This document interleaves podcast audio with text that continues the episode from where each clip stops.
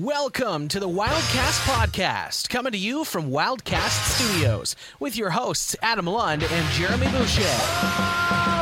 Welcome into the Wildcast Studios for another episode of the Wildcast Podcast, your unofficial voice for all things Moncton Wildcats. As always, fan listeners, I am your host, Adam Lund, and I am joined by your favorite co-hoster, Mr. Irish Town now, Mr. Jeremy Boucher.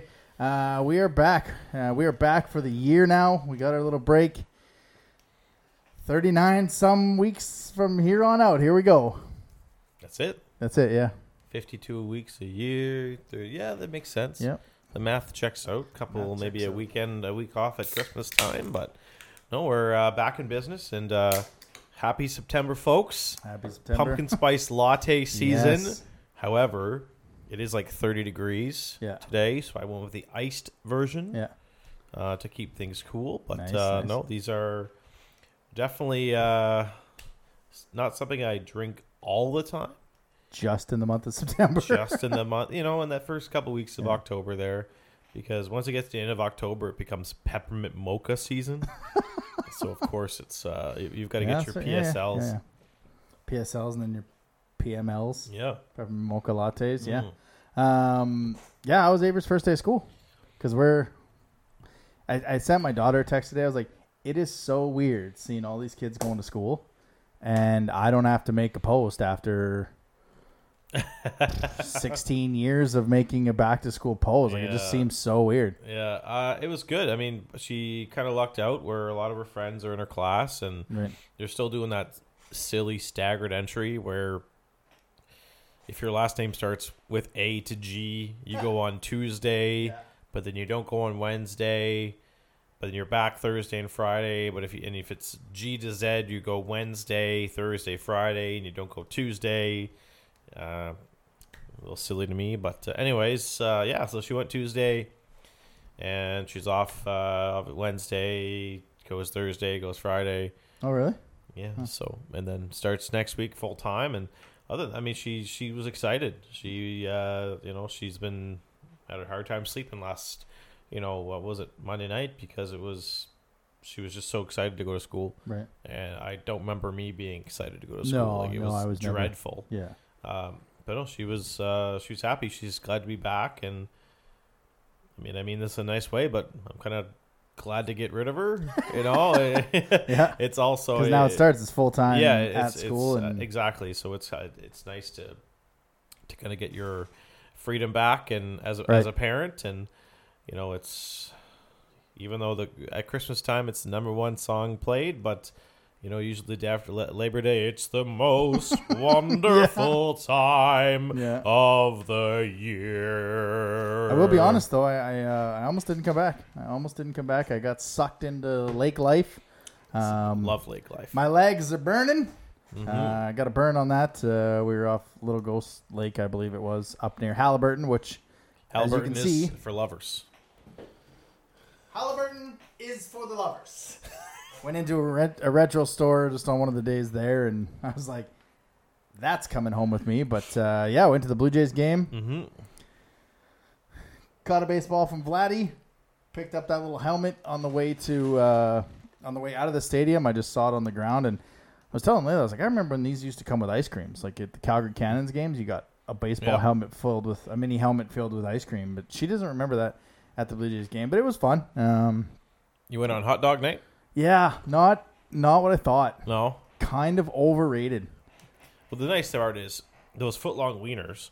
Yeah, You can actually buy them at like Sobeys yeah, yeah. and Superstore. Yeah. It's, I mean, I bought a three pack for six bucks, so it's it's really only a dollar more than what you'd get them at uh, on a Tuesday night, and actually cheaper than what you get them for on any other night. But it's not every stand that is Yeah. hot dogs. Like it's certain stands, and you can tell because the lineup is forty people deep. Yeah, yeah. But uh, seventy-three thousand hot dogs is what they sold. So just like, and they're no bigger than the hot dogs at the Avenir Center for a dollar. Mhm. And when they're regularly like six fifty or something like that, it's Yeah. just like, um, yeah, I felt kind of like a an imposer with my Blue Jays hat, which funny enough actually matched the shirt I was wearing that night. And, um, yeah, caught a baseball one handed.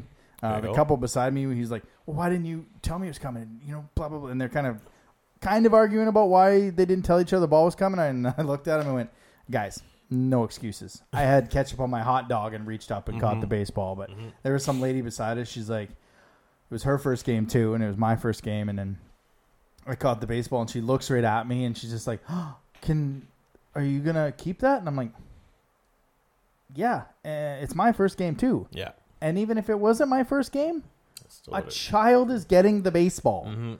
The only reason an adult keeps the baseball, A, is he's it's his first game. B, that's the only reason. Like, Yeah, give the pretty baseball much. to a child. And I Yeah, looked at the kid in front, and I even asked Layla, I was like, "Do you really want the baseball?" And she had like she loves Vladdy, and he threw it. She's like, "Yeah." I'm like, "Okay, then I'll keep the baseball." But other than that, I enjoyed the game. Um, I Mhm. thought there'd be a lot more replays than there actually was, like Oh, on, on, the, on the, jumbotron. jumbo, yeah. Um, but yeah, no, it was good. We made a stop at uh, Niagara. Our Oh, only, yes. our only friends that are uh, our Yeah, dogs is yeah. the the ice dogs. Nice little rink there. Um, free to get into their training camp, no matter what. Hmm. Um, had the store open. It was it was a good time. It was a good time. It was uh, it was a good way to get out, recharge. Um, Yeah. But yeah, no, I'm back to be glad to be back in Moncton hmm Hockey. talking hockey and uh, getting this uh, getting this thing going. So don't 100%. don't forget, as always, you can follow us on the social medias: Twitter, Monkey Wildcast, Instagram, Wildcast Podcast, TikTok, where we've got a few things going, and now uh, like and subscribe here on the YouTube. Quick question: The NFL season kicks off tomorrow. Um, the That's Super of the Bowl is in Las Vegas. Um, I should have went and looked to see who we predicted last year, but I I don't even remember. Um, so I will give you the floor first God. to give your prediction if you'd like. Well, uh, I don't follow the football as much as you do. you and your fantasy leagues Yeah. and this and that. I don't understand that crap. Um, If it helps know- people that play fantasy football don't understand fantasy football. yeah. so I mean, I watch the NFL. Yeah. Am I emotionally invested in it? I guess as much as you are. No. Um, You're so lucky.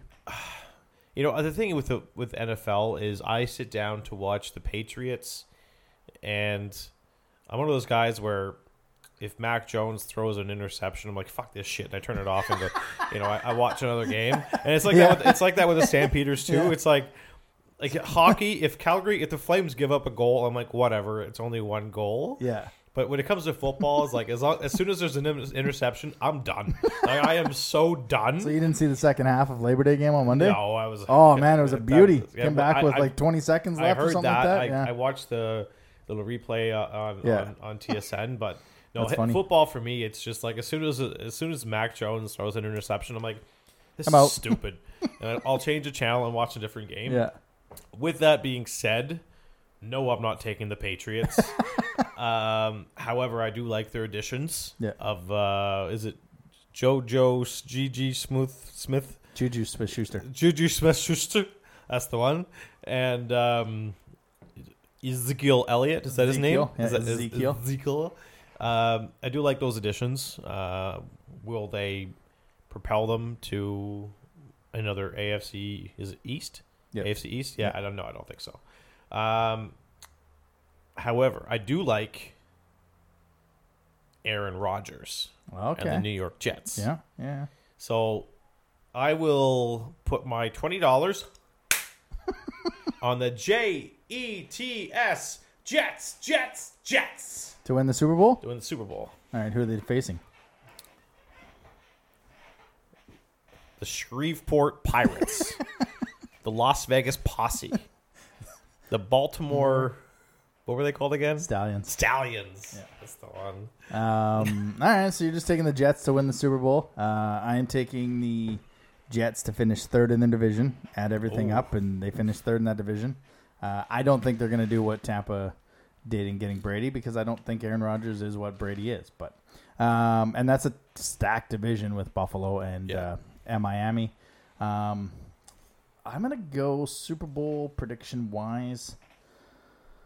Oh, you know what? I'm gonna make some friends. I'm gonna I'm gonna be a panda. I'm gonna pander to the audience. I'm gonna take the Cincinnati Bengals. Oh. I'm gonna pander to to Pat. I'm gonna pander to Dave, uh, to any of the other Bengals fans that are out there. I'm going to pander to them a little bit. Um, I, they're just on the cusp. If Burrow can stay healthy off the calf, um, they're to be they're going to be real good. And they they just need to get home field. Everybody in the AFC just needs to get home field. Patrick Mahomes has not played a true road game in the five years he's been in the NFL, other than the Super Bowls, in the playoffs. So if you can get him out of um, Arrowhead, you might have a chance. Who they're going to face in the NFC? It's not going to be the Bucks. You know, our friend Andrew Barrington was asking me if I'm pumped for the season. I'm like, meh. It's like, what's football? I'm like, yeah, but it's not Super Bowl or bust like it was the last three years. It's if we get a couple wins with Baker, all right, and I think we'll be better than a lot of Is people that your quarterback this year, Baker, Mayfield? Yeah, he does one thing well: chuck the ball down the field. Mike Evans does one thing well: Gamble. goes down and gets it. Yep. He gambles well. no, that's Johnny Manziel. Baker Mayfield doesn't gamble. Right. You're thinking the other little quarterback. That's right. Um, in the NFC, I, I, I don't know much about football. Yeah, I think it, it's probably going to be the Eagles. They just they're just so good in the NFC. So I'm I'm going to take the Bengals uh, to win the Super Bowl. But my other prediction, and I tweeted it when they at the start of uh, whenever it was about who's going to be in the Super Bowl. I said I don't I have no idea who's going to be in the Super Bowl, but my prediction is the halftime show will be Vegas' own Imagine Dragons. And they do put on a good show. They put on a great we show. can Yeah, we we can can attest to for that. that. Yeah, uh, I I like that. That's that's my I, I like that. Uh, I would. it's not going uh, to be Swifty. Come on, Are you going to that? Uh, you gonna get tickets to that? Taylor Swift. No, no, in in the theaters. Oh my god. Oh, yeah, I already have tickets. Do you really? Obviously. Are you really? Yeah. Oh, how much were they? I'm not going to share.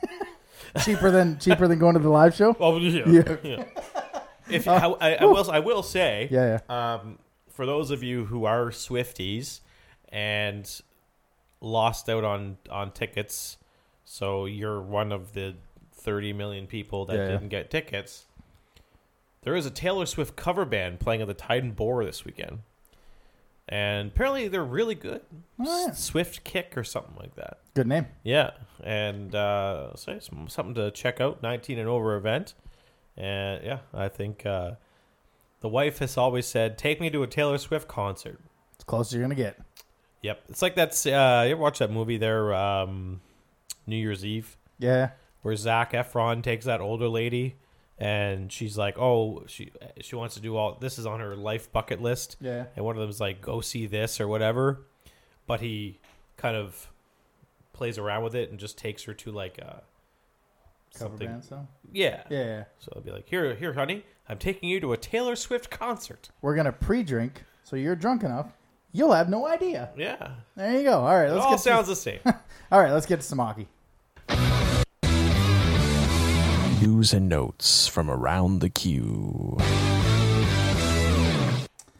All right. Well, we haven't really talked about this one, a because we only had one episode, and we kind of tried to keep it light as the season uh, premiere. But um, the biggest news of the league uh, is the new fighting rule. mm-hmm. Um, so, in order to prevent physical and psychological violence that result in minor serious injuries. All right, with that first statement, I'll get to my thoughts later. Um, the Q has sanctioned now. Uh, any player thought to have instigated the fight will receive a one game suspension. Uh, the person declared to be the aggressor during the fight will receive a minimum two automatic games. Um, and anybody caught fighting will uh, be ejected from the game. Now, this, I know that there's a lot of people complaining on it. A, you might as well stop. They're not going to change their minds. It's not going to get rid of fighting, I don't think. I think you're still going to see maybe one a month. Um, but my biggest thing, and I've had it, I've stayed consistent with through the whole year. You better know what a fight is because the Q had their uh, referee convention in Quebec and in the Maritimes. Um, so there better be a defined in the box definition of what a fight is as opposed to per referee and game management.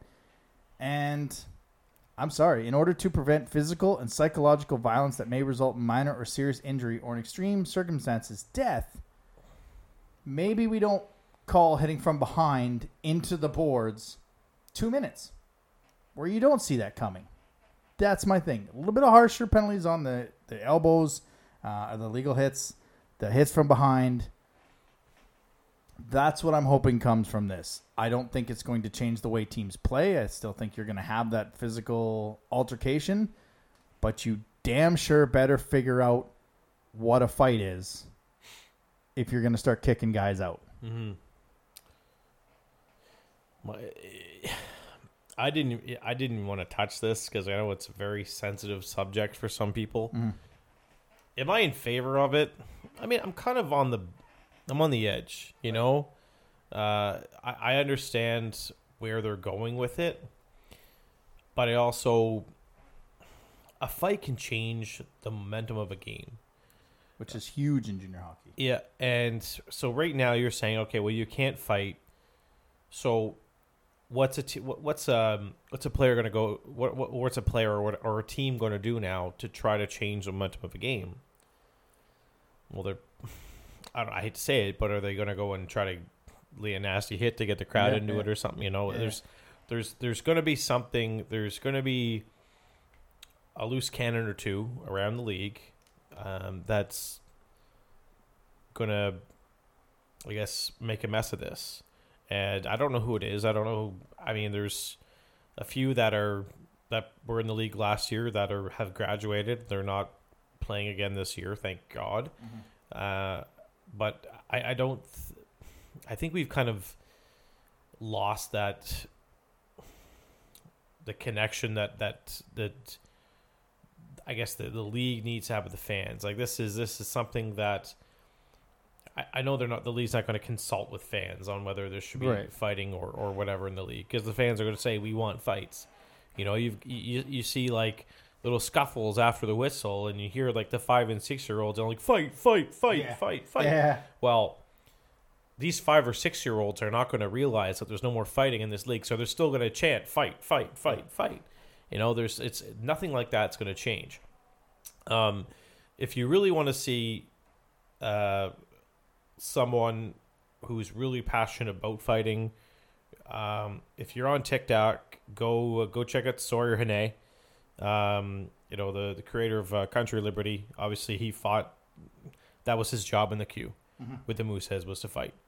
Uh, and he posted a video probably two or three minutes long, and even got uh, interviewed by CTV Atlantic about the whole story.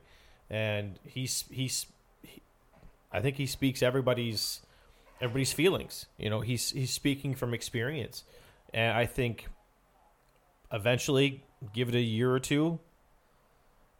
You know, these fans are not going to be just making fun of the Q. They're also going to be making fun of the OHL and the WHL because Yeah. they're they're going to soon be following suit, right? Like you're going to go to the Memorial Cup and one league's not allowed to fight. Well, what are you going to do if a if an OHL player drops the gloves? Right? If a Q player drops the gloves too, is that Q, Q. player suspended for the following game of the Memorial Cup? Well, no, because it's it's CHL rules, Yeah. right? And Gatineau, uh, Ottawa. And the get exactly the interleague games, Yeah. right? Like those are those rules. If the game is in Gatineau, is it no fighting? And then the next night it's in Ottawa, and you're allowed to fight. yeah. You know, there. This is something that needs to be. You're either going to bring back fighting and have harsher penalties, or you're going to make it a CHL wide rule. Personally, I think you should bring back fights and just have stricter penalties. As foolish as this sounds, it's about a five minute major, make it a ten minute major, right? You sit for longer. But that just sounds stupid. You know? I don't mind kicking the guys out No. if they fight. Like I, I got no problem kicking them automatic out. game misconduct for getting a fight, sure. Yeah, like you're done for that game. Whether and if you fight in the third period instead of the last ten minutes, Mm-hmm. it's an automatic game. Like we're never going back to the the guys standing on the blue line, the Jody Shelleys and the Rick Rypiens and Matthew Barnaby's and that that are going out there to fight, and that's fine. I I don't like. I I never was a fan of just the guys going out and gooning each other. Yeah. Did it get me pumped up at a hockey game? Absolutely. Mm-hmm. But I didn't I didn't need that for like I didn't go to a fight or a hockey game looking for a fight. I I, I barely even noticed that Moncton had seven fights last year. Mm-hmm. And other than Barbashev and Dapont, I can't tell you another one. No, I can't either. And they were third in the league. So there was 10 for Bathurst, 8 for Saint John, seven for Moncton, Mhm. and then Gatineau at four, Cape Breton Islander, Cape Breton, uh, the Islanders, the Oceanic, Shawinigan, Victoriaville But look two. who, who look who's at the bottom of the last, that list. yeah, Halifax, Ottawa, Quebec. and Quebec. Quebec with one, One, fight. fight. Memorial who Cup won the champions. Memorial Cup champions, right? So it, it's it's Even the Ottawa 67s had one fight. yeah. So it's it's the that's obviously not a stat that's going to be the same every year. The team that fights the the least is going to win the championship. No, that's not the case. But the league can have that argument that well, the Ramparts only had one fight last year and they won a championship. If you want to win a champ, if you want to win a championship, don't fight. Yeah. That's it's a it's a silly argument, but if the league wants to back up with facts, Yeah. there is your fact, right? So it's it's a touchy subject. Uh, we saw Willy Palov retweet Ryan Whitney. I'm not sure if it was Ryan Ryan Uh, Whitney. Spit and Chicklets. Spit and Chicklets. Um, about how him just commenting about how In five, I think it was like in five years, the Q is going to be this, and it was like Yeah, it's unicycle hockey. with unicycle no- hockey. But the funny thing is, is Ryan Whitley, Ryan Whitney played NCAA, and there's no fighting in college Yeah. hockey. Right. so, and- and, if you look at the replies of really, really well, uh, really, well, really Palov's tweet, yeah, people were just like, "It's a joke, man. Can't you take a joke?" Well, you know, he's clearly got a point. He's Yeah. trying to make a point, and I think he's got a he's got a valid argument. Like, I'm not. Am I going to miss fighting? No, I'm not going to miss fight. I don't go to watch. I don't go to hockey to watch the fight. No. you know, it's it's not it's not the 1990s anymore. The 19 eh, the the 2000s. You don't have a specific. I remember going to the Q games where in the early in the late 90s early 2000s there was literally a designated enforcer on every yeah, team yeah. you know like moncton's had jacques levriviere whose nickname was the killer. Yeah, there was jared thomas. There was you know there was trevor ettinger rest in peace you know? Like it, it's it's that's not life right now. No. you know it's it's a different style of hockey. I like the new style of hockey. I don't care for the fights. I don't care if there's fights. I don't care if it's banned. I'm going to watch the game. I'm not Like, I, like I said, I was I was at every game, and watched every road game. I was at every home game, and I literally can't tell you any of the fights other than Barbashev. yeah I and in that game where Halifax was up four nothing, and the Wildcats came back all the way to win. I don't even think they had a fight in that one to change the momentum. I think it was a Mhm. big hit on Boucher, but I don't think it was a fight um, to change that. But yeah, it's not going anywhere. Um, this is going to be the rule, and they're either all of the CHL is going to get behind it, and I mean all of Junior A across Canada is wearing full face masks now. So um, eventually, the three leagues have to come together on synergy in this league because they don't have it at the trade deadline. They don't really have it at uh, when the season starts. So this is something that they're going to get behind, or eventually the Q is going to bring it, bring allow fighting a little bit, but have a little harsher penalties without kicking, without kicking guys off Mhm. um, off the ice on it. So, uh, but yeah, that's kind of. I mean, that was the biggest news, and we didn't touch on it last week, obviously, because it's kind of a touchy subject. So let's get uh, let's get to the team you're here to listen to. Wildcast Training Camp Report. So the Wildcats go one and two in the first three preseason games. Uh, both losses to Bathurst on back-to-back nights, uh, seven to five and I think six one. Uh, and then they go Who into cares? yeah, they go into Cape Breton and they get a victory, um, which is nice to see them finally get a victory in Cape Breton because it didn't seem like we could ever win there uh, last year. So they obviously had some cuts coming into the part two of the training camp, thanks to C Shep um, as the OHL starts getting their camps going. Um, any, I don't want to say shocks, but any surprises for you um, on the guys that didn't have a chance to come to the second half of camp, uh, other than the Quebec guys? Are you asking which which cuts were surprises or which guys have made it? That's either either one, because I got a cut that was a surprise, but I, I think we can say that Isaiah Perron was a surprise, uh, just because of how well he performed Mhm. in in the tra- in the exhibition games. Uh, but at the same time, it, it got to a numbers game, and there really wasn't much room for for the young guys. And you know, there's with the signing of of something, and uh, you know you're you're not gonna cut Denoyer, No. you're not gonna cut Carrier, you know you're you're not gonna draft Sebastian Glass just to send him back to Europe. Once you, you know, th- those are four spots. I mean, if it wasn't for those four forwards right there, he's you know Perron has a spot on the team. Yeah. But um, I think the big surprise is I think maybe the surprise on top of that Yeah. was that they traded him instead of sending him back so they could use him as a emergency call up when they're in Quebec kind of thing. Maybe like one, but you've got guys that, um, he's a free agent, so Yeah. you, you you you got something back for Exactly, a player that's that you didn't say. spend anything on. And uh, like the same thing with um, who's the other one that got traded there? like Ray. Yeah, um, he got traded, and uh, Dume again. Dume was a late round pick, and you got a fifth round pick for him. And if he plays, if he's still playing in the league at 19, it gets upgraded to a third round pick. Yep. Uh, so that's not really a bad um, a bad condition. Uh, obviously, the big surprise is Nathan Dubray on on defense. That's still kicking around, and he's a CJEP guy, so he's got a spot. Yeah. You know, you're you can't you can't do much with him now. He's on he's he's won the he's the earn your jersey hashtag that we're using. You know, he he came in uh probably yeah, as a candidate. Uh but definitely the biggest surprise at at training camp. You can his progression last year was was nice, but for him to come in and and get one of the jobs on on the back end was shocking, but also, you know, earned it. I think for me, and I said this to you when the, the cuts came out, um, I was surprised they didn't keep three goalies.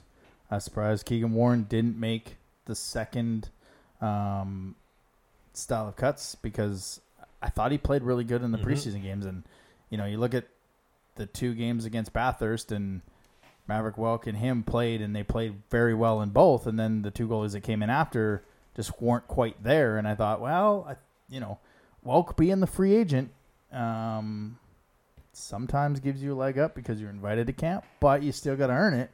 Um, I thought those two would maybe, and with only three games left, it's really tough. Maybe if they had four, they could divide the games up a little bit and give them each one game and go from there. But you kind of got to get Steinman work. But um, I thought Warren might get in there because I thought he was solid. Um, but like you said, you love it. Steinman, Welk, that's your group. Have them Mhm. together, build that chemistry, and uh, and go from there. Yeah, exactly. Like there's, uh, you're right though. Keegan Warren was really was really good, uh, and I think he's he's got what it takes to play in this league. Yeah.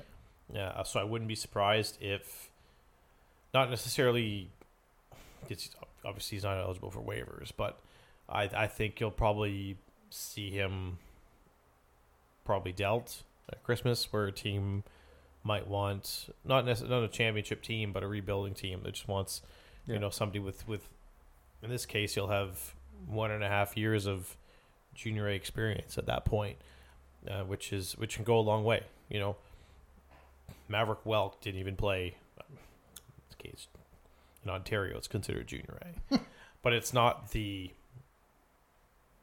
up, Junior, the upper tier junior A. yeah, Um, funny, th- I, th- I think he he it was E O J H L, which to me is more like a junior B. right. He actually got called up to play junior A, but didn't even play. Oh, really? So for him to go from junior B straight to a backup job in the queue is, I mean, that's that's pretty good. Another another excellent find by the scouting team. But yeah, I'm pretty sure Keegan Warren he can play in this league. He's Yeah. got the size and uh, his composure. Yep, his his his goaltending ability speaks for itself, and he will find he'll find a he'll find a team. And that's just one of those ones where adding a free agent is awesome, but when you can add an 11th round selection, no, 14th round selection, Mhm. And he ends up being a backup or turns into a starter or whatever, that's the that's the late round finds you want. But um, like I was saying to some other people, I was like, yeah, well, he's going to he's going back to Yarmouth. He's on their roster, but hey, Mhm. if the Steamers need a goaltender up in uh, Bouctouche, that's a nice little trade because they seem to be getting all the players from around here. But that's that's a nice little in your backyard. He's real close if if something goes. He's still but- close. He's still close in Yarmouth, but He's you know five six hours away. It's you know but that's something where there's- he's you know could practice with the team, Yeah. be around the team, Yeah. and you know just kind of have that that situation. Mhm. But um, I I did get a few messages on Cyprian after his two goal effort on that first. oh game. yeah yeah. Um, you know where he signed? no, He signed with the OCN Blizzard, so he's going to uh, join Eric Labrosse. Playing Smart. with the Manitoba, is it Manitoba? Manitoba, yeah. Manitoba Junior A. Yeah. Yeah. So, so I noticed that signed with them, and so I'm not sure if we'll call up a player from Manitoba, but, But hey, um, again, things have a happened, big but- uh, a big year for him, and you know he could be another player that um, that maybe another a Q team wants some depth. You know, a third uh, a third line player or a, Yeah. or a fourth line player, and he just gets another opportunity. But again, I mean, you you go to the, the Wildcats Twitter, you look at the roster. I mean, goaltending is set. It's Mhm. pretty simple. Um, defense, I mean, they grabbed a couple extra guys because Moran and Plendowski are going to NHL camps. Mm-hmm. from um, Kevin Barrett's article. Uh, but you look at the forward group, and it's It's 14. yeah, where are you going? Like that's your forward group. Um, so it's really interesting what they're going to be doing with the the players we talked about a lot last year. Yep. being on the outside looking in on that defense core because if DeBrill is a C-Shep player, so that means he cannot go back to Quebec. Like He can't. And um, when you got to look at it, um, Lounsbury's going to NHL camp, Sumpf is going to NHL camp, and Loshing's going to NHL camp. So you're going to be down to 11 forwards by the middle of September, probably. Yeah. Uh, I think Schlender is still with the team. Oh, is he? Okay. Easton Schlender. Good name. Good solid name. Yeah. So he'll be he'll be in there, and then you know Mhm. maybe Valentine will get some forward work and be that go between type player that uh, the Wildcats love to draft. But yeah, you look at the you look at the roster, and I'm I'm kind of excited to see them play like Yeah. this Friday, because and that's what I hate about. That's one of the many things I hate about that C-ship rule. Is I would like to see a combination of you know, Cooper Cormier and Jack Hain and Loshing. Just to see the guys play the next level. I'm not picking on these guys. I'm just saying, you know, Luke Morin, love to see him play as a defenseman in like with better Q type players. And that's where I think we kind of get robbed of training camp because like what's the point of these last three preseason games? The rosters are set. There's going to be a few guys going to dub camps. That's about it. Like it's kind of meh. I- and you've been so a, so Cooper Cormier, like guys, Cooper Cormier, Luke Moray, Jack Hain, CJIP has nothing no, no, to do with no. them, right? Yeah. I understand where you're coming from. Yeah. But like, it's I just meant as a whole total rule. I think part of it is the jun- their junior A teams also want them for the start of their Sure. training camps, Yeah. right? Um, so you've, you've got to take that into into consideration as well. Like it's um, they're the teams that they're going to play for this year want them at the start of their camps, and Mhm. junior A camp started. You know they're already playing exhibition games. I think junior A camps opened last Thursday or last Friday yeah. which would line up with when they were released, right? So I think that's kind of part of it. Um, but yeah, the whole siege up thing is foolish because WHL camps only opened two days ago. OHL camps opened on uh, the 31st. Yeah, and we've That's why I was able to go to Niagara's camp because we were at Niagara Falls. Yep, That's a one-time place, by the way. um, I've been there twice. yeah, and then coming back, I, I'd go in the winter to see the falls in the winter. Mhm. Um, and then on the way back, it's like they just happened to have a, a team white practice, so I'm like, all right, let's just pop in, see the arena, look around, and leave. And Yeah, Like that's that's when camps. That's to me what camps are. Like figure it out, and they never will. They'll never change it. And we we're gonna have the same discussion. You can bookmark this uh, for September fifth, twenty twenty four. September 6th, we're going to have the same discussion about CSHAP next year Yeah. being uh, being one of the terrible rules. But uh, you want to get to a guest, sir? Actually, a Oh, couple is guests. it that time? It is that time. We got a Oh. couple guests. Are you ready? I'm ready. All right. View from the other bench. All right. Well, again, it's our preseason look around the Maritimes division. This week we're going to go uh, to Halifax and St. John. Uh, so we're going to get this thing started with the Halifax Mooseheads and friend of the show, Willy Palov. Willy, how you doing? Hey, I'm good. How you guys doing?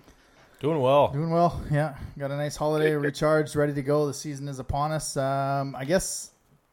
How are things going in camp? I know the Mooseheads have their their roster settled. Just anything that really shock you on the camp side?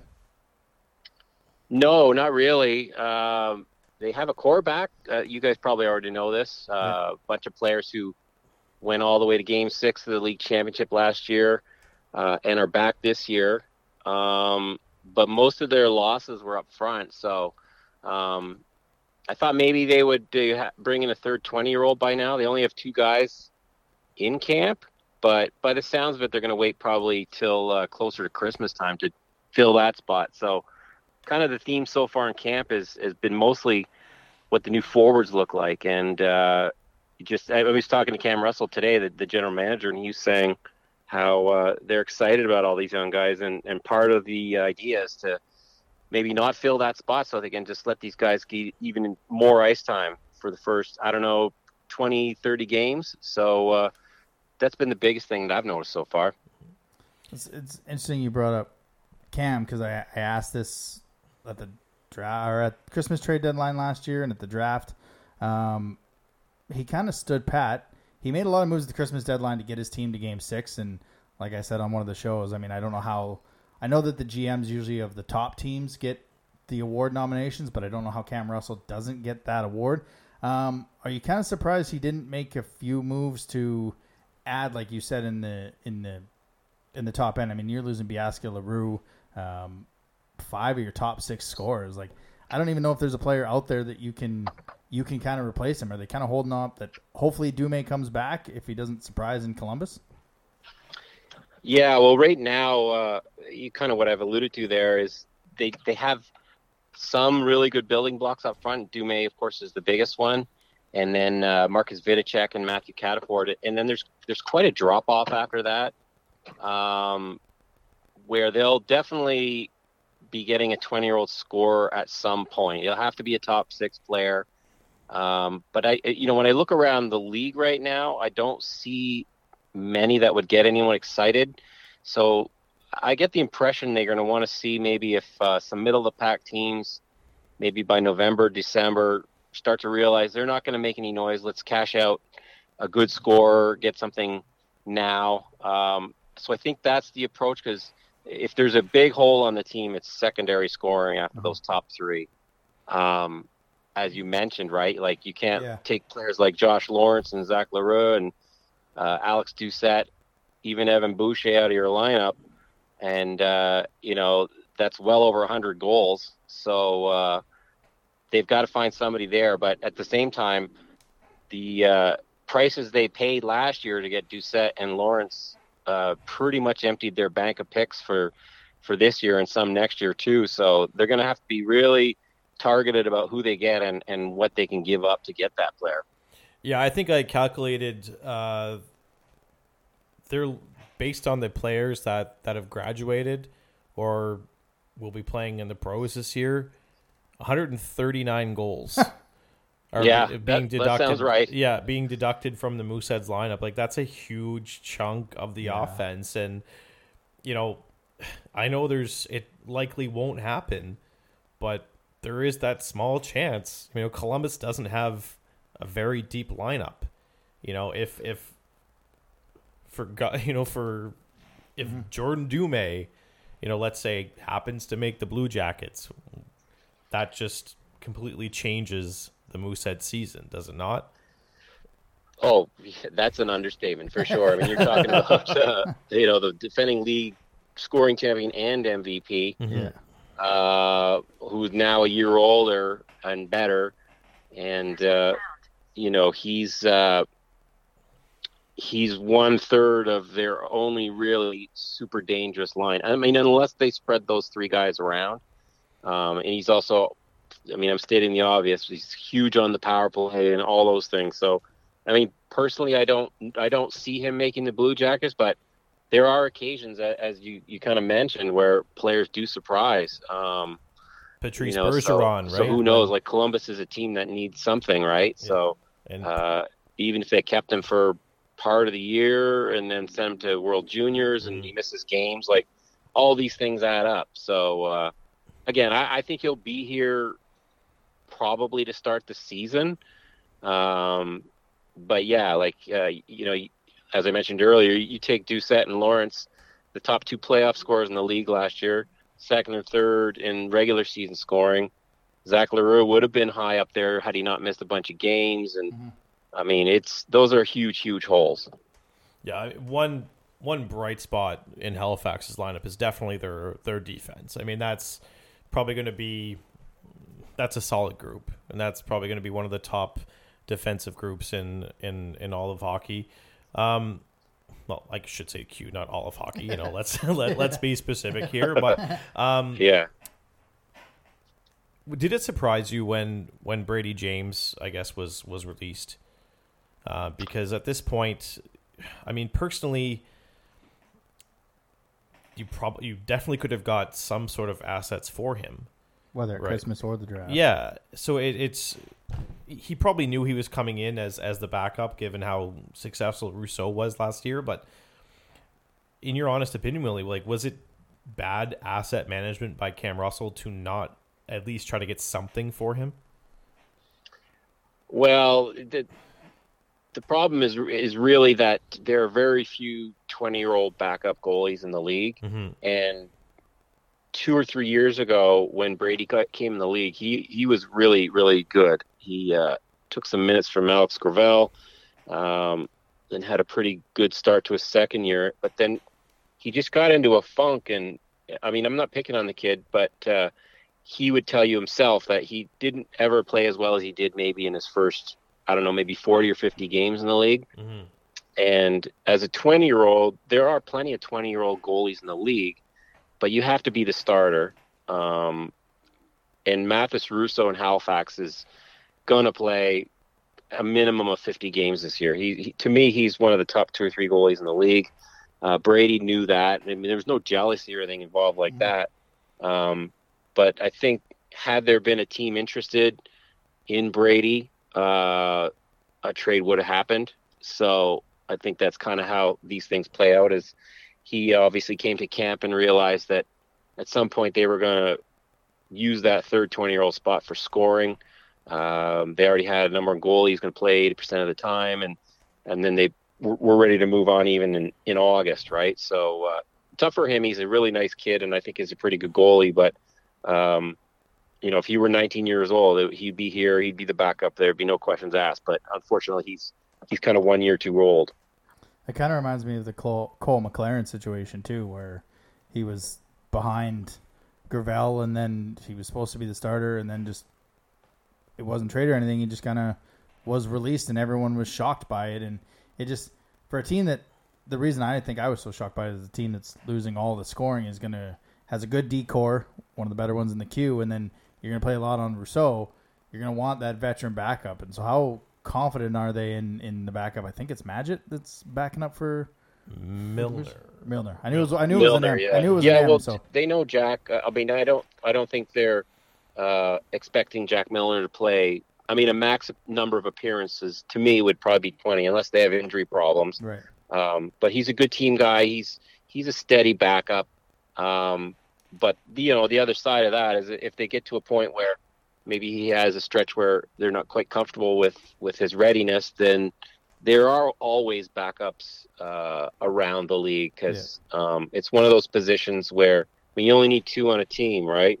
And uh, there's all kinds of good good goalies out there. It's just uh, you know you need, as you guys mentioned, you need somebody maybe who's played a little more than uh, a rookie would, just to to make yourself feel comfortable. But uh, right now they seem ready to go, and if if uh, if Jack uh, you know has a slow start, then maybe they'll change course. But uh, as far as I know, they seem pretty comfortable um, because you know the plan would be for the for the number one to play all the time in the playoffs. So you have to kind of count on that too.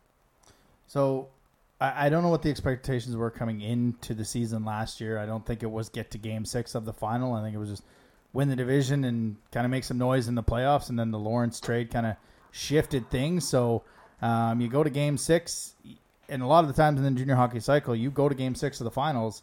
And that draft is a restock of the cupboards, and, and Cam's got to, like like you said, he's got to be very meticulous on the trades he makes. So, is it a, a championship or bust mentality for this team if knock on wood everyone kind of stays healthy or what's the mindset of a the fans and Cam Russell going into this season with uh, we didn't even touch on that a new coach.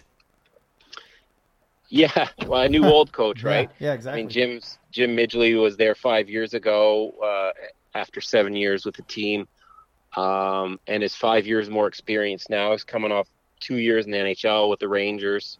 So that makes him automatically a much better coach even when he was here, and he was already a pretty good coach. So right. um, Jim's going to have, I think, a good year uh, back in the saddle. And uh, yeah, I do think it's championship or bust because with the junior cycle, you have to go when you've got the guys. Mm-hmm. Um, you're, you're usually you know you're going to get one year and if you're lucky you'll get two you don't often get three contending years out of a out of a high cycle like that. And uh, last year was a year where they were they were willing to kind of play it out for the first I don't know 20 or 25 games of the year, and then felt comfortable uh, pushing some chips in. Not all of them, mm-hmm. but uh, they knew they'd have this core back. And and keep in mind too, like when you have one of the best goalies in the league, and, and in my mind, uh, easily the best defense in the league. Uh, that's a pretty good starting recipe. Yep. I mean, you, you talking about Jake Furlong back there, one of the best 19 year olds in the league. David Moravec comes back at 20. I mean, this is a guy who played pro two years ago, um, and then a whole bunch of other guys. So uh, they'll get some offense from back there too, and that will offset a little bit. But uh, a guy like Jim Midgley will be able to to build a strategy around what personnel he has. So um, that that's kind of the way I see it. As I mentioned earlier, they don't have a ton of assets to trade, and Cam's not a general manager that likes to trade away young players, even as as future consideration. So, um, they might they might go and, and get a, a reasonably priced twenty year old, and if if they have to, get one more veteran uh, winger or center at the deadline. But uh, outside of that, they, they might have enough to to maybe go all the way this year too. All right, here's the here's the tough one and and the last one before we uh, before we let you go.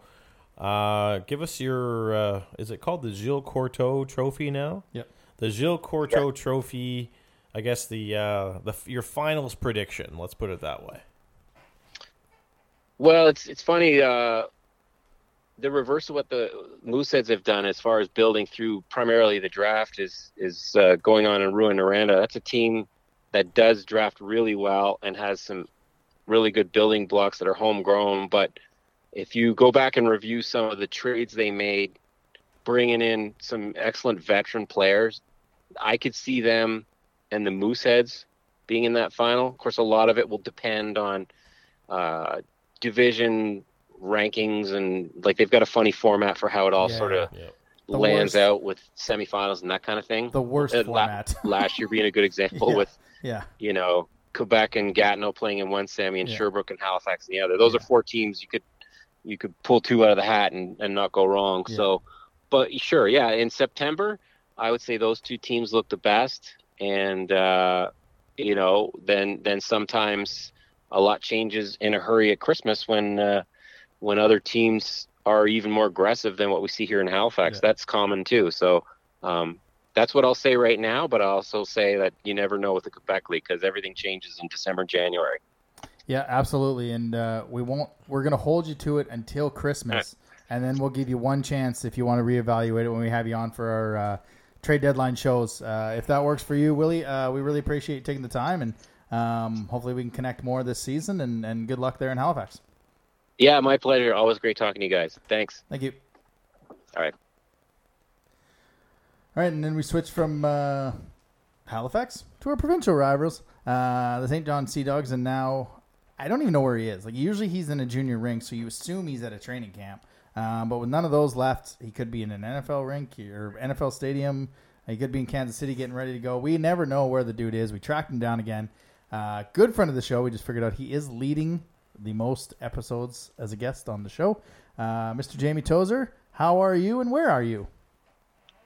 I'm doing well, guys. Thank you very much. Uh, truly honored to be leading the, the leaderboard as well. Yeah. Uh, so thanks for having me back. I'm I'm just in St. Stephen actually, not nowhere nowhere too crazy. Oh Nowhere goodness. to- and still actually still preseason for everyone, right? Still preseason. So Yeah. uh, In in fairness, once uh, what's that? in fairness, we recorded this on Tuesday, so your flight to Kansas City leaves when this comes out. Like, have you been to Arrowhead? Are you doing NFL stadiums? What are you, what's what's before we get to the, the Sea Dogs? What's next on the stadium venture?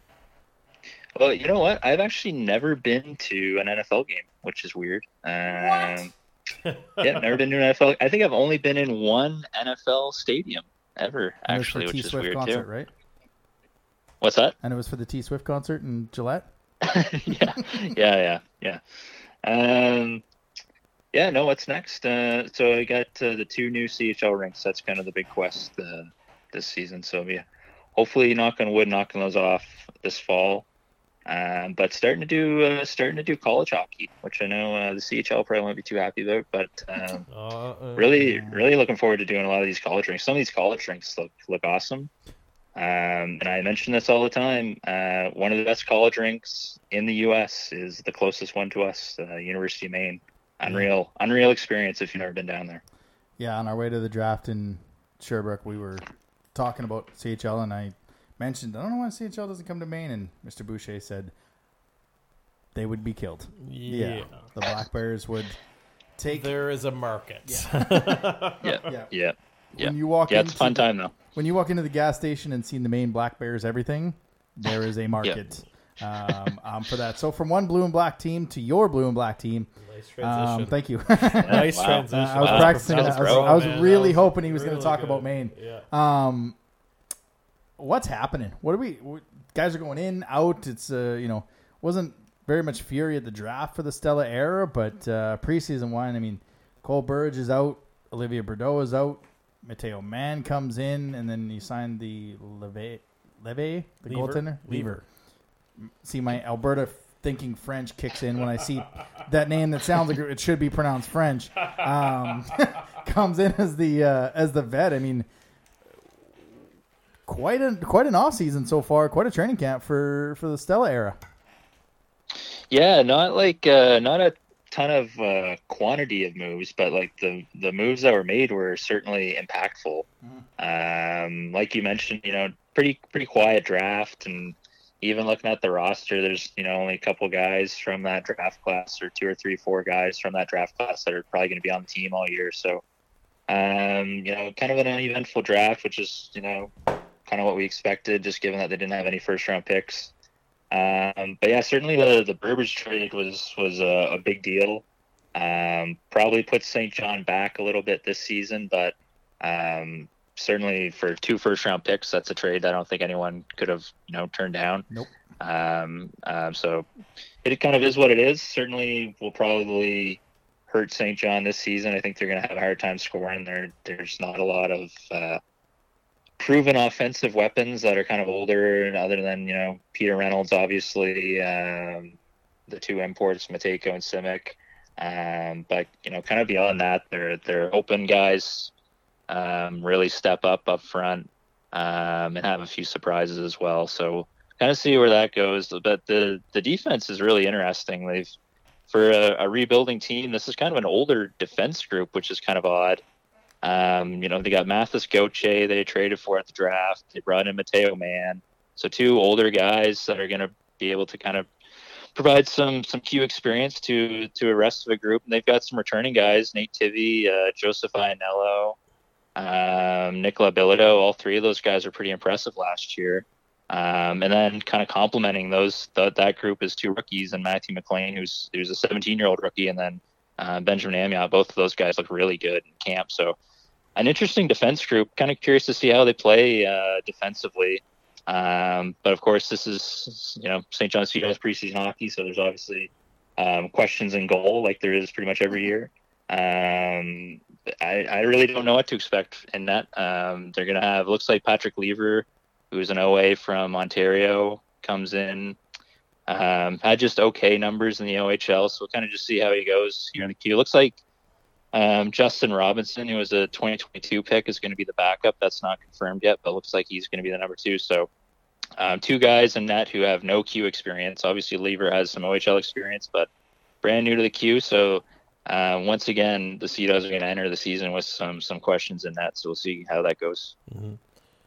The uh, the acquisition of uh, Mateo Mann, uh, I think, caught a lot of people off guard just based on, I guess, the direction uh, the the Sea Dogs are going in.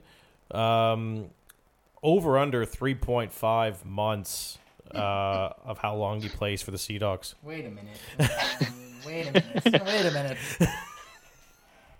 I I think he could be here all year. We'll see though. I think he could be here the year. Uh, but yeah, I, I don't think there's any real secret that I think the Sea Dogs hope that man comes in is excellent and they can flip him for more than what they got him for. I don't think there's much Yeah, that's much uh, secret. I don't think there's much secret about that. so we'll go with the under on uh, on three point five. I'm taking the over.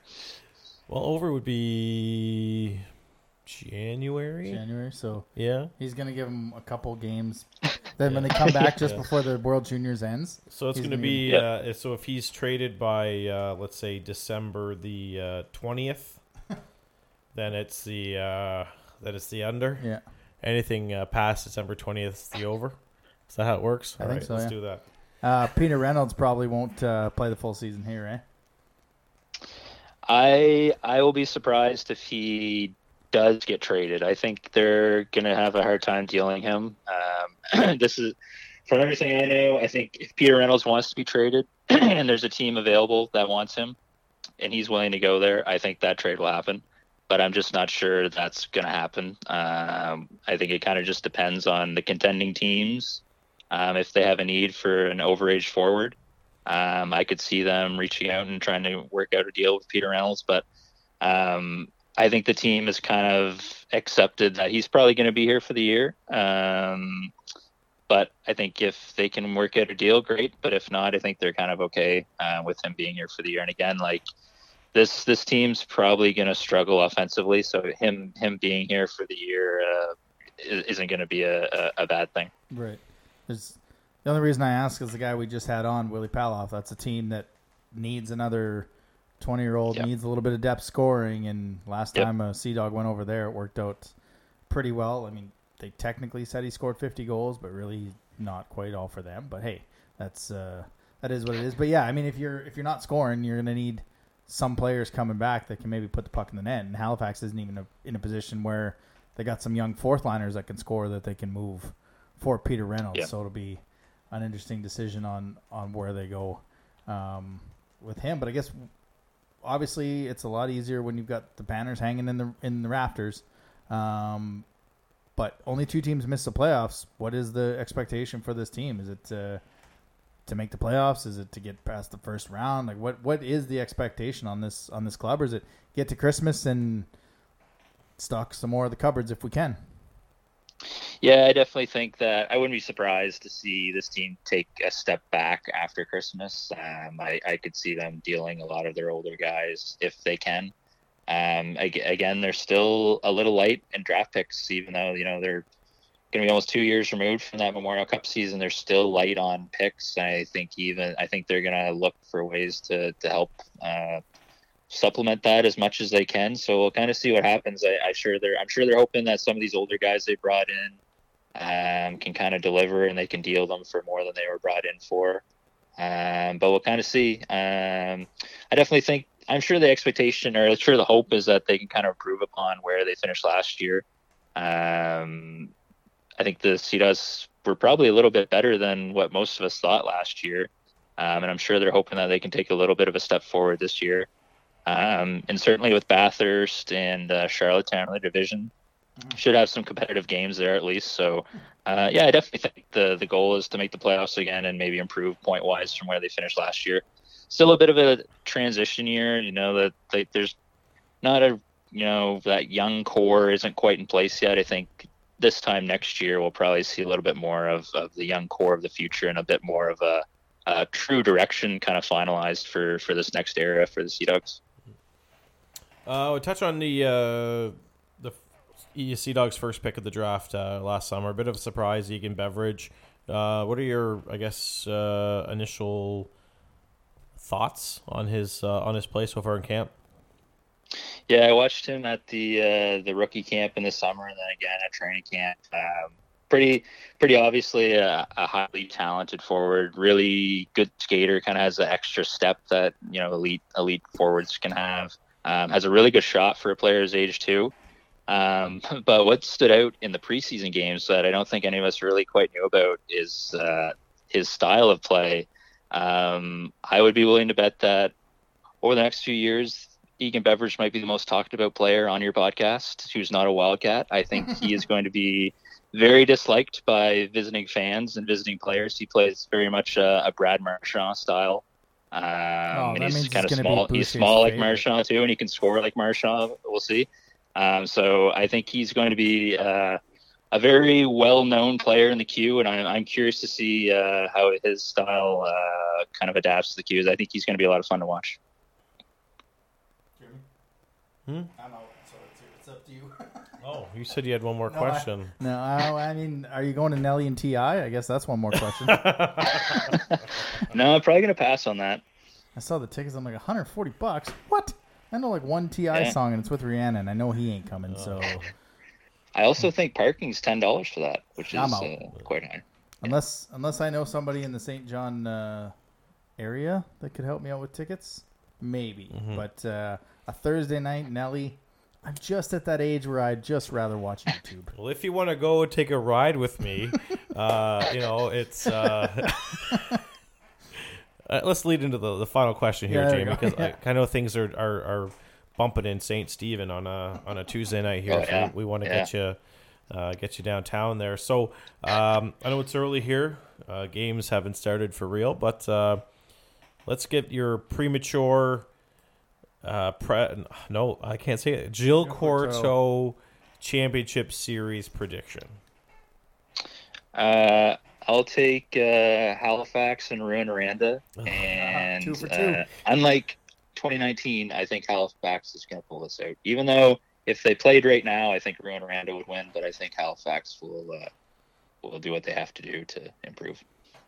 two for two. Both you and Willy had the same uh, same prediction. I thought maybe one of them might go, one of you might go Drummondville, but um, again, like we said to him, we're gonna hold you to it. We're gonna pencil it in now, and then we Alright. hand you off on the on the maritime trade shows. We'll we'll give you one chance to redo if you'd like, or stick with those selections after. Alright. Uh, if that's Alright, fair, sounds good. Yeah. All right, yeah. That's uh, yeah, that's it. I mean, it's I mean, when it's preseason hockey, there's not a lot going on, right? So, um, once again, valued guest, we truly appreciate you giving us the uh, the time and adding one more notch to your uh, your guest lead. Awesome, thanks, guys. Yep, thank you. I truly do love looking around the league at other other teams, especially in the preseason, especially the Sea Chef preseason where it's all the 16 year olds. But uh, both great interviews from Willy and uh, and Tozer, and kind of interesting. They both went Renda in Halifax. in Halifax. Um, no Drummondville yet. no I Drummondville, thought, no Victoriaville. I thought maybe one of them might pick Drummondville. hmm No Drummondville, no Victoriaville, and those are really your four. Those are your four teams right now that Yeah. that are kind of standing out amongst amongst the crowd, and there could be another team that uh, that gets into that uh, into that group here probably between now and, and Christmas and, and after Christmas, and uh, that fifth team will be my Your pick. my pick. Yep. And um, no, it, it's going to be an ex- very exciting year because yeah, you've the dominoes are starting to fall. You're starting to see, Yeah. you know, the teams that made the that made the moves at the draft, Maroon Aranda and Drummondville specifically. Those are kind of early indications that they're going to be wanting to win a championship this year. Um, yeah, for me, it, it it's i- if Dumais, I think Dumais starts. He might even start with Columbus. You know, I Yeah, think yeah. he's one of those guys where, you know, He gets nine Again. games, but they spread it out. not even nine games. I think No, no, but they, he's allowed nine, but they can spread it out for three months and then send him to the World Juniors, right? Yeah, or even they might even burn one of his years and just maybe play him until Christmas and then go send him to the World Juniors and then send him back to Halifax. Yeah. But at that point, where is Halifax in the standings? You know, does it make sense for them to?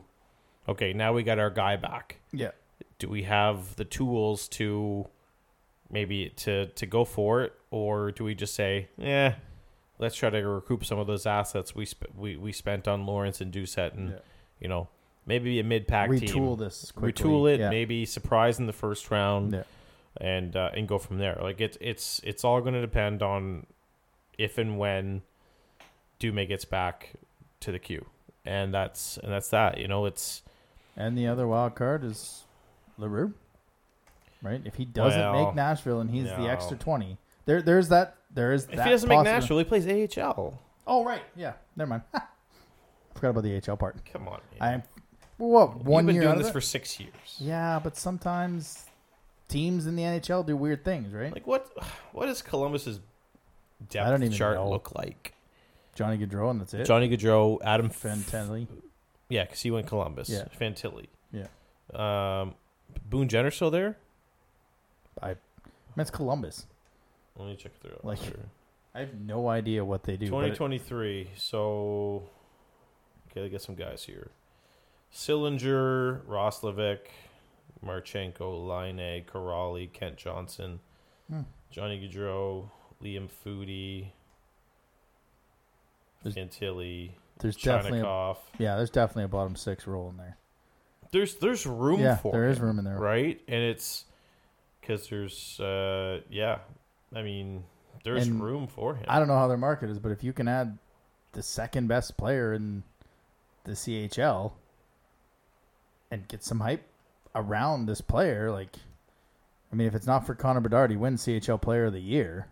Um, that's a pretty good asset to add if you're the if you're the Blue Jackets. So there's definitely a market for him uh, to make it there. And Yeah, I mean, on, on elite prospects, they have the Blue Jackets have 18 forwards listed going into that. I'm assuming that's under contract, right? Um, and there's guys there that, you know, I think he's probably better.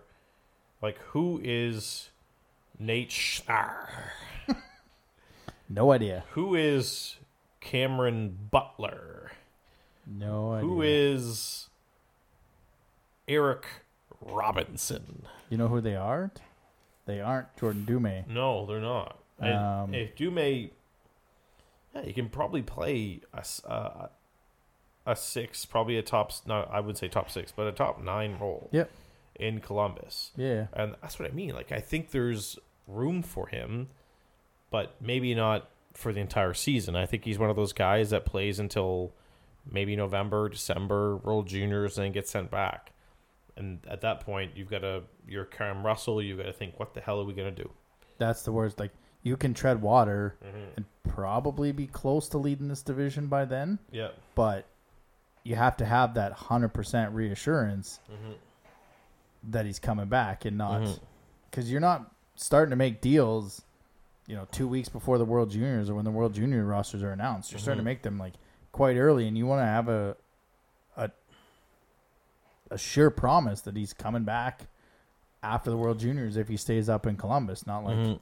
Richie who gets a player back that can flip him on the 20, 11th hour of it, right? So um, it'll be interesting to see what they do. And and, and two is Saint John. I mean, they're still kind of in that rebuild year, but they do have some pieces. And Yep.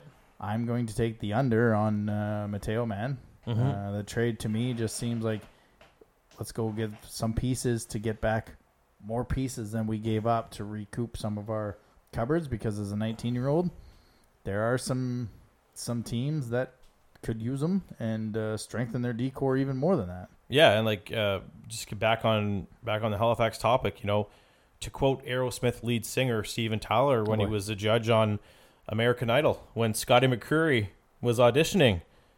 To hell with fire, save matches, fuck a duck, and see what hatches. You got the uh, you got the the explicits going today. That's your. What's in that PSL over there, bud? What'd you, okay. Cinnamon.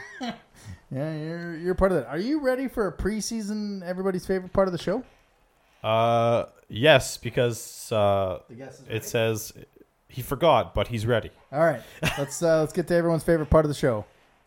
Eric Murray, Realtor, buy a house from him. Stick tap of the week.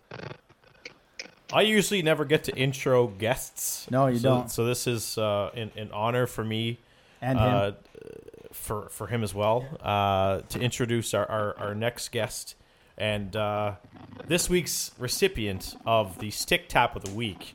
We are joined by Alex Pittsburgh Arsenal. Alex, how are you? Hey, thanks for having me, boys. And yes, I'm definitely honored that uh, Boucher did the intro. Well, uh, it's always uh, it's always nice to have uh, some first timers. Uh, love to we love to pop cherries here on the uh, on the Wildcast podcast, and uh, no, we're obviously here to talk about your your Al's pals. That's obviously garnered lots of attention on social media in in the past week, and even and even in the Times and transcript here. Uh, tell us uh, a little more about it and uh, what made you uh, come up with the idea. Yeah, well, thanks a lot for uh, allowing me the opportunity to talk about it. So, not any one thing. We'll start from the start, I guess. It's not any one thing that um, you know led me to come up with it. I mean, the name, for if it's not obvious, it actually comes from The Office. Uh, from Scott's Tots, kind of my own play on with that. Um, but as far as the idea and you know the wanting to to help people, I mean, a lot of people inspired me to do that. You know, you have you know Be- Becca Schofield, everything she did, and, you know she she really did everything, paying it forward and uh, you know all that stuff. So yeah, definitely someone who wants to pay it forward and help people, and you know you see. You out game. It's a big game against Baco. You got like a thousand people in the stands. You know, that kind of the We're kind of losing you there. You're breaking get up. more fans. Uh? I said we're kind of losing you, and you're breaking up. Where are you? Oh, gee. You guys hear me better now? Yeah, there you go. I was wearing a headset. I thought it'd be better. But um, yeah, so you know, you're, you're sitting in an arena with a thousand people. Uh, kind of gets the wheels turning on how you know how can we improve on that, I guess. And you know, adding all these different things together kind of led me to where I am. Um, obviously, I had to talk to the wife about it because it is quite the uh, you know just, quite the uh, I don't know the spend if you want to call it that. And uh, so at first she was kind of like, uh, "What the heck?" We talked, I mentioned it at the start of the summer, and then as we got closer to the season, I brought it back up again. She's like, "Oh, you're serious?" And I was like, "Yeah, I really want to do this. Like, you know, I want to do this for." You know the community and for the newcomers and stuff, and so she's on board with it. Um, evidently, not something I would do every year, but uh, you know maybe if it's very successful and all that stuff might have to look at doing some fundraising for next year or something, but it's not something I can convince her to allow me to do every year, I'm sure. But uh, we'll see where that goes. But I'm just taking it uh, one year at a time. But so what we're doing is, uh, you know, buying away. Um, you know, that's on top of mine. So give away four tickets to every game.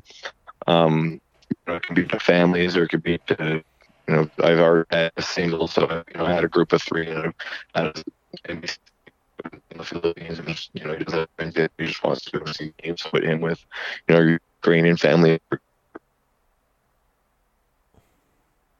Social media really good off the bat. I wasn't really sure how, you know, many people I'd have, but I'm, I'm already uh, over half full. I'm already booking into January, so you know it's a good problem to have. So Yeah. I'm gonna tone down on the uh, looking for people because some people are so excited I don't think they can actually wait until January. It like breaks my heart to have to tell them that like yeah by the way you won't be going until January because they're so excited and stuff. But um, you know the messages I've gotten to uh, you know great stories. You know they're telling me how long they've been here, what came here, and with who, and blah blah, and all this stuff. And uh, the season it hasn't even started yet. It's already been opening, so um, definitely. pleased. And I think it's gonna be really fun. Um, if you follow along on Facebook, for giving you know, like, these tips I just want to picture. I think we're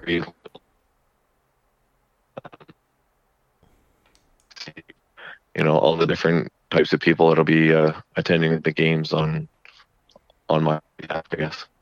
Yeah, and it's it's one of the we're kind of losing you, breaking up every now and then, but people are getting most of it. And like you said, if you follow on on social media, and, and what I love about it when you reached out to ask if we'd have you on is the fact that everybody has all these ideas on on Twitter and wherever, and talking to your friends about how to get more people in. And I've had many ideas and this and that, but you're actually doing something, and I think that's that's what's the coolest part is you're putting your money, your and your wife's money where your mouth is for for year one. And like you said, I mean, it's not an easy venture, and you know, hopefully that whether you can fundraise the next year or not, hopefully the Wildcats kind of take this and think this is an unbelievable venture.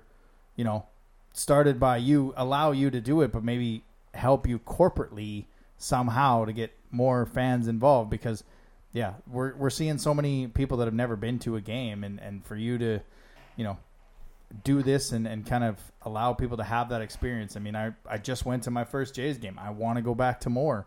Um, it's it's cool when it, when it can be your first game. Yeah, ex- exactly. And actually, something I didn't mention, but something that led me to that is a, a couple years ago, I had a guy come down for work. Uh, he was from Texas. He'd never been to a hockey game, and uh, I brought him out, and you know, he hadn't even watched the game on TV. And to him, he, he had so much fun, and it's funny. He asked me if there was going to be a fight, and I said no, probably not. And sure enough, the only game, the Wildcat game that season that had a fight was that game. So he was all pumped about that. Uh, he even saw a penalty shot, so he actually picked a really good one to see. And uh, yeah, as far as doing something, I mean, you hit the nail on the head there.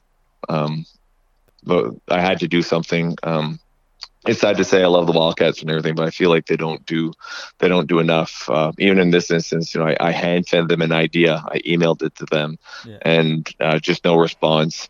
Um, I know one of your dedicated listeners, Lorette, he wrote uh, a very long email with a ton of suggestions last year, um, and I'm sure none of that will be acted upon.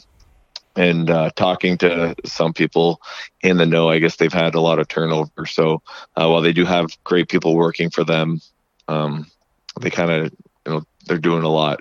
They have a lot on their plate. So Yeah. just even just doing the, the simple things such as just renewing regular season tickets and all this stuff i think they really have their hands full. And it's when you're just you know so buried in work it's hard to be able to think outside the box and implement stuff like that. So they're just kind of you know almost just going through the motions and just on autopilot. Yeah.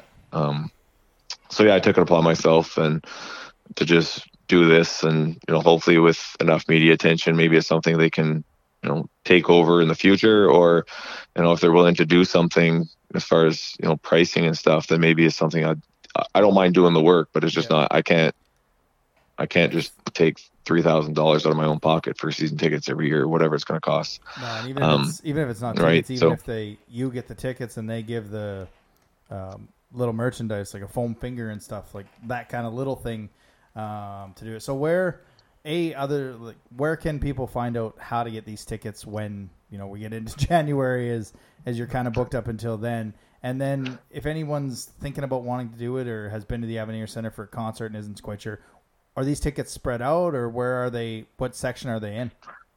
So I actually, actually haven't purchased the tickets yet because I was waiting on the Wildcats to, to get back to me, and unfortunately, they're not even able to purchase the tickets online.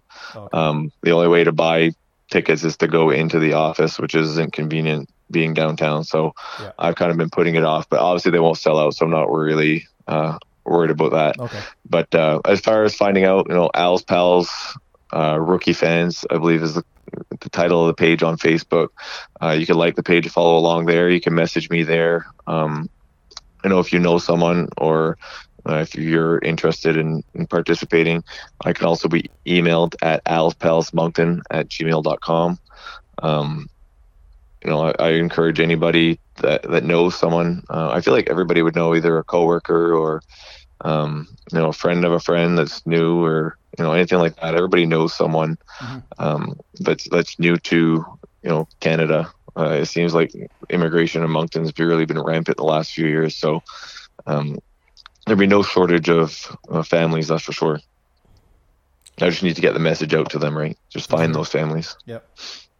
No, that's awesome, man. Uh, what, what you're doing is uh, is really great, and yeah, for sure. Like if there's, if there's one thing that needs to be addressed uh, in the past few seasons, it's is the attendance, right? And it's uh, especially in the playoffs when you know we're we'd be lucky to get three thousand people in a, in a playoff game. Is uh, I mean, that just can't happen. Yeah, not everybody's got Bedard coming, so it is, a, it is a league wide issue, but you know it seems to be a Moncton issue, and it's good to see someone actually doing something. Mm-hmm.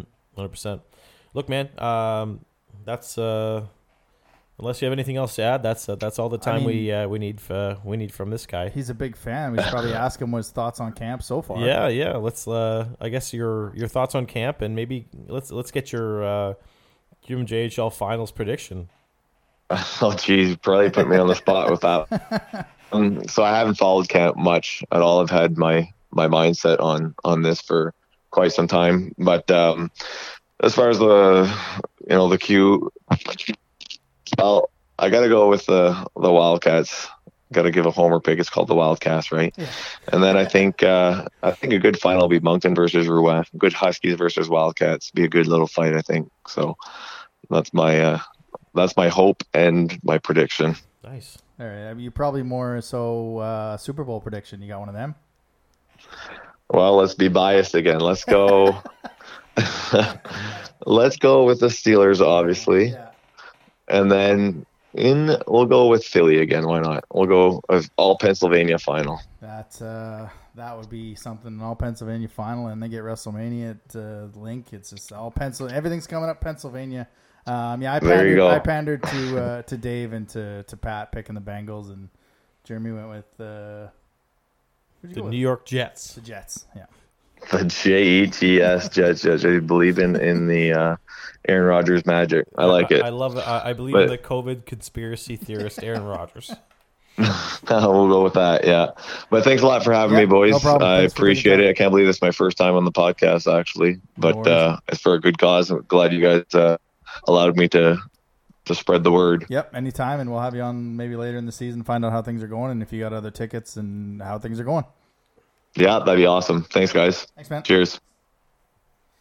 Well, I mean, middle of the interview was me, but you kind of get the idea. I mean, like I said, we've been on social media last year and the years before, just trying to give ticket ideas and trying to get fans in the building, and that's what this show does: is get fans excited for things. And I would love to be able to do something like that. And we try to give away tickets, but that what he's doing is just unbelievable. Yeah, it really is, and uh, obviously we can the poor the poor connection there. We can blame it on him being with either Bell or Telus. So um, there's uh, obviously uh, no. This is this is really cool. It's uh, it's something that you see uh, NHL players do around their arenas and with uh, with their own foundations and uh, and stuff like that. So I you know props to Alex for even coming up with this idea and you know forking out the money uh, out of his own pocket and I, I hope to see it grow. You know, I'd I'd love to see the Wildcats partner up here Yeah. and and uh, and jump all over this because it is a very very cool initiative.